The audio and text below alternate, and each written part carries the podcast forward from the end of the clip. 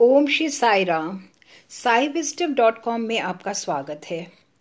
स्वामी, व छात्रों एवं कर्मचारियों के मध्य साय समय प्राय अनौपचारिक एवं अनियत संवाद हुआ करते थे।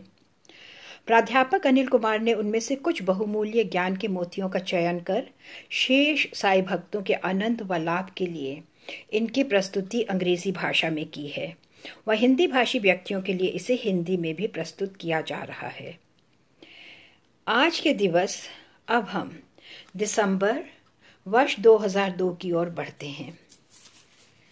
हिंदी में प्रस्तुति करते हुए, सर्वप्रथम मेरी ओर से आप सभी को नूतन वर्ष अभिनंदन व शुभकामनाएँ।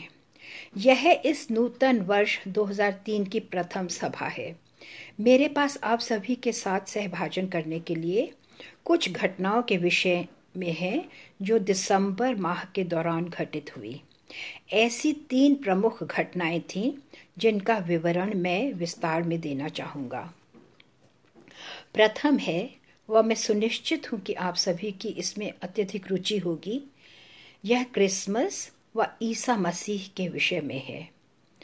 द्वितीय भारत के राष्ट्रपति डॉक्टर अब्दुल कलाम का इस स्थान पर आगमन हुआ। भावनाएँ जो उन्होंने व्यक्त की, अभिमत जो उनके थे, व पत्र जो उन्होंने स्वामी को लिखा। व तृतीय है, हाल ही में जो उपलब्धि श्री सत्य साई विश्वविद्यालय को प्राप्त हुई। इसे इस देश का सर्वोत्तम विश्वविद्यालय घोषित किया गया है। यह तीन प्रमुख मील के पत्थर हैं जो दिसंबर के इस माह के दौरान घटित हुए। व जिनका सहभाजन मैं आपके साथ करना चाहता हूँ।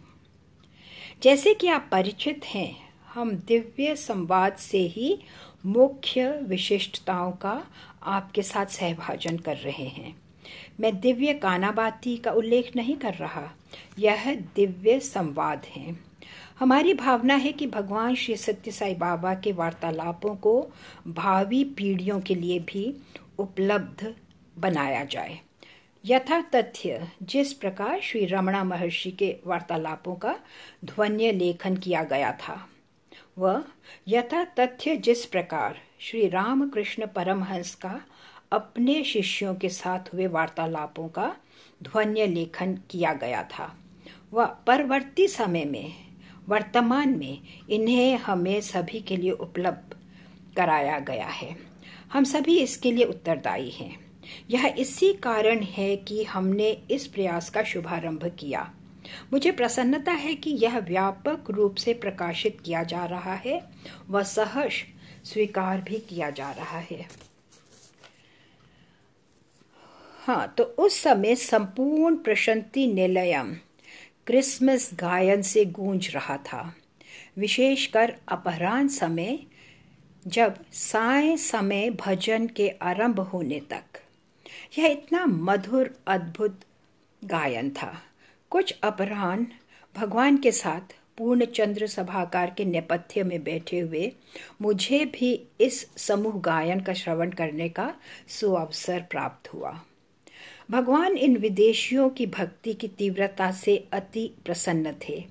जो विभिन्न स्थानों से, विभिन्न देशों से यहाँ एकत्रित हो, गीतों की विशुद्ध प्रस्तुति हेतु इतनी अत्यावधानी कर्तव्य निष्ठा नियम निष्ठा व सावधानी से अभ्यास कर रहे थे। यह वास्तव में ही विलक्षण था। इन विदेशियों द्वारा इस उपक्रम व प्रस्तुति के प्रति स्वामी वास्तव में ही अति प्रशंसक थे। मैं उन सभी को बधाई देना चाहूँगा जिन लोगों ने भी इस कार्यक्रम में भाग लिया था। 22 दिसंबर वर्ष 2002 क्रिसमस व ईसा मसीह के जीवन चरित्र पर आधारित कुछ वार्तालाप जो वहाँ हुआ, वे इस प्रकार था। भगवान बाबा ने कहा कि कैथोलिक अनुयायियों का ईसाइत्व के प्रति अपना ही दर्शन तत्व था। वह उन्होंने अपनी ही धारणाओं का पालन किया। तथापि, ईसाइयों के एक विशेष वर्ग द्वारा ये स्वीकार न किए गए। जिन्होंने इसका विरोध किया व उनकी कुछ अवधारणाओं के विरुद्ध अपना रोष प्रकट किया। अतः ये वर्ग प्रोटेस्टेंट के नाम द्वारा जाने लगा। भगवान ने यह भी कहा कि ईसा ने शिक्षा दी कि प्रत्येक मानव ईश्वर है। उनका अभिप्राय था कि आत्मा स्व ईश्वर है। स्वामी इसे चैतन्य की शक्ति की संज्ञा देते हैं। दिव्य शक्ति अथवा ऊर्जा अथवा ब्रह्मांडीय ऊर्जा, यह दिव्यता है। उस समय भगवान ने इसी की ही व्याख्या की। स्वामी ने कहा कि ईसा ने विरोध का सामना किया। अनेक व्यक्तियों ने उन पर प्रश्न से चिन्ह लगाए व उनके प्रति संशय प्रकट किया। किसी अन्य ईश मानव के समान ईसा ने सभी प्रकार की चुनौतियों का सामना किया। अपनी दिव्यता की घोषणा करते समय ईसा ने उसी प्रकार चर्चा की, जैसे कि आज वर्तमान में हम भगवान बाबा को हमसे कहते हुए सुनते हैं। उन्होंने कहा, सभी ईश्वर हैं, सभी एक समान हैं व सभी दिव्य हैं। जब कोई व्यक्ति स्वामी से प्रश्न करता है, बाबा, क्या आप ईश्वर हैं? उनका कथन होता है हाँ मैं ईश्वर हूँ, तुम भी ईश्वर ही हो। यह ईसा मसीह की भी शिक्षा थी। जब ईसा ने कहा कि वह ईश्वर हैं वह सभी एक समान हैं उनका अभिप्राय था कि संपूर्ण सृष्टि दिव्य है। तदंतर भगवान ने एक चमत्कार का भी उल्लेख किया जो ईसा मसीह के जीवन काल के दौरान घटित हुआ था। कुछ मछुआरे मछली पकड़ने का प्रयत्न कर रहे थे। वह जल में जाल फेंक रहे थे। लेकिन साय समय तक दुर्भाग्यवश वे एक भी मछली पकड़ ना पाए। वे सभी अत्यधिक निराश, निरुत्साहित थे। संयोगवश ईसा उसी मार्ग से जा रहे थे। वह उन्हें गलीली सागर के एक अन्य स्थल की ओर ले गए। व उन्हें वहाँ प्रयास करने का परामर्श दिया। उनके आश्चर्य व अचरज का ठिकाना ना रहा जब मछुआरों ने वहाँ अपना जाल फेंका तो वे प्रचुर मात्रा में मछली पकड़ सके। इस अनुभव द्वारा, जिसे कि हम सभी चमत्कार कहते हैं, उन्हें ईसा की महिमा का परिज्ञान हुआ। भगवान बाबा ने कहा कि राजस्व विभाग के मैथ्यू नाम के एक कर अधिकारी वहाँ इन मछुआरों से कर एकत्रित करने आए। उन मछुआरों ने कर देने से अस्वीकार कर दिया। लेकिन ईसा ने कहा, नहीं नहीं अभी अभी तुमने पर्याप्त मछली पकड़ी है। तुम्हें इस स्थल पर इतनी अधिक मछली की प्राप्ति हुई है जिस स्थान को मैंने तुम्हें दिखाया था। तुम ऐसा क्यों कह रहे हो कि तुम्हारे पास मछली नहीं है? तुम्हें निश्चय ही कर देना चाहिए। यह ही जो ईसा ने कहा। ईसा न्याय है। ईसा सत्य है। ईसा धर्म परायणता है। ईसा प्रेम है। ईसा मसीह की दिव्यता के इस पक्ष के विषय में कोई प्रश्न अथवा संशय ही नहीं। ईसा के इस सत्य का बोध करते ही मैथ्यू पूर्णतया परिवर्तित हो गए व उनके एक अग्रणी भक्त बन गए। उन्होंने उस दिवस मछुआरों से कोई कर न एकत्रित किया। वह ईसा मसीह के सत्य से नितांत अभिभूत द्रवित हो समयांतर से एक उत्कट भक्त बन गए। एक अन्य सज्जन भी थे, पॉल नाम के। ईसा काल के एक महान व्यक्तित्व। उन्होंने ईसा पर प्रश्न चिन्ह उठाया व संशय प्रकट किया। लेकिन जब ईसा उनके एक दिव्य स्वप्न में प्रकट हुए, पॉल परिवर्तित हो उठे व ईसा मसीह की शिक्षाओं के एक लाभार्थी बन गए।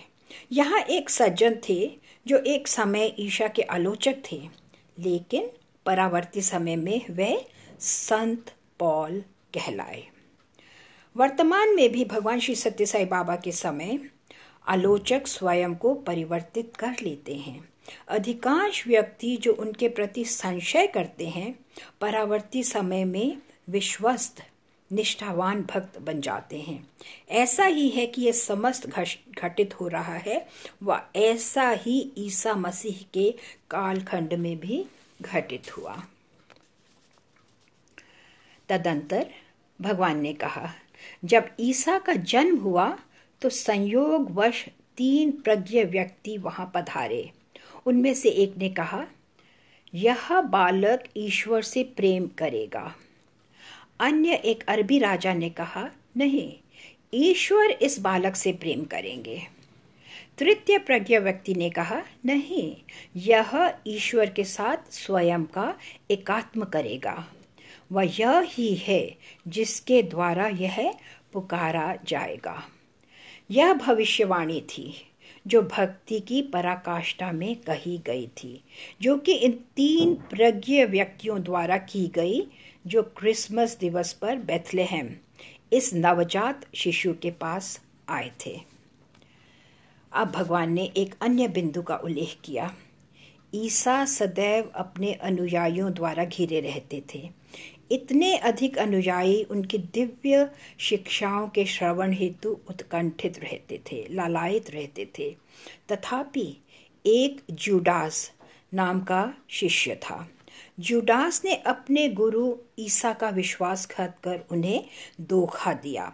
कुछ सिपाहियों द्वारा दिए गए मात्र कुछ धन, मात्र कुछ अल्प वृत्ति के लिए ही व इसी कारण ईसा मसीह को सूली पर चढ़ाने के लिए ले जाया गया।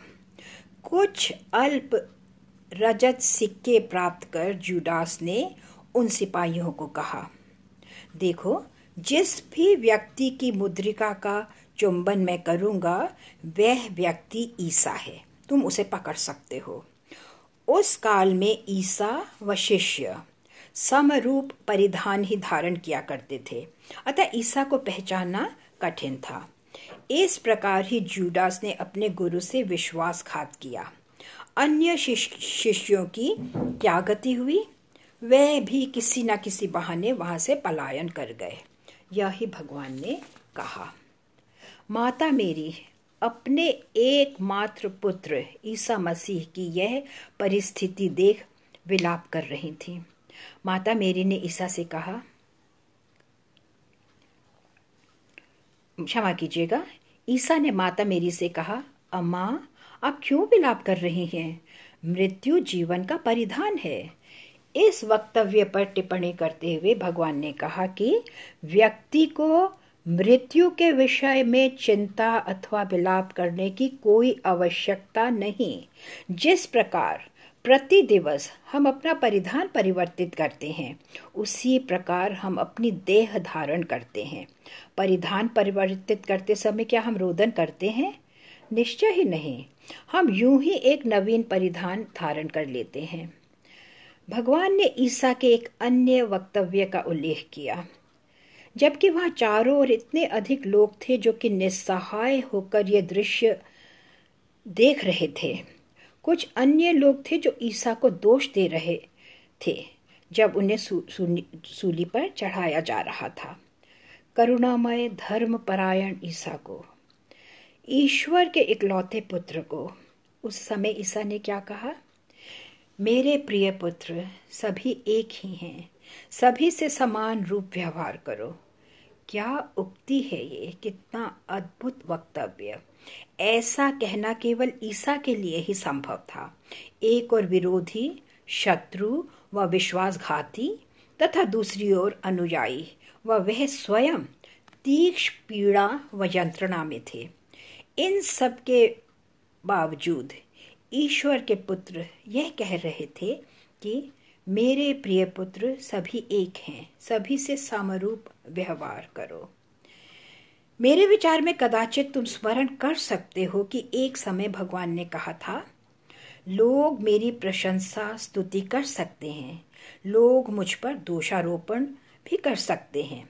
लेकिन मैं उन दोनों को ही आशीर्वाद देता हूँ, क्योंकि मैं इनसे परे हूँ। ईश्वर दोष व प्रशंसा से परे हैं। वह तुम्हारी प्रशंसा प्रशंसा प्रशंसा से उल्लसित, प्रभावित नहीं हो उठते। न ही तुम्हारे दोषारोपण से निराश, निरुत्साहित ही। आप सभी का धन्यवाद। शेष आगामी सप्ताह। जय साई राम साई राम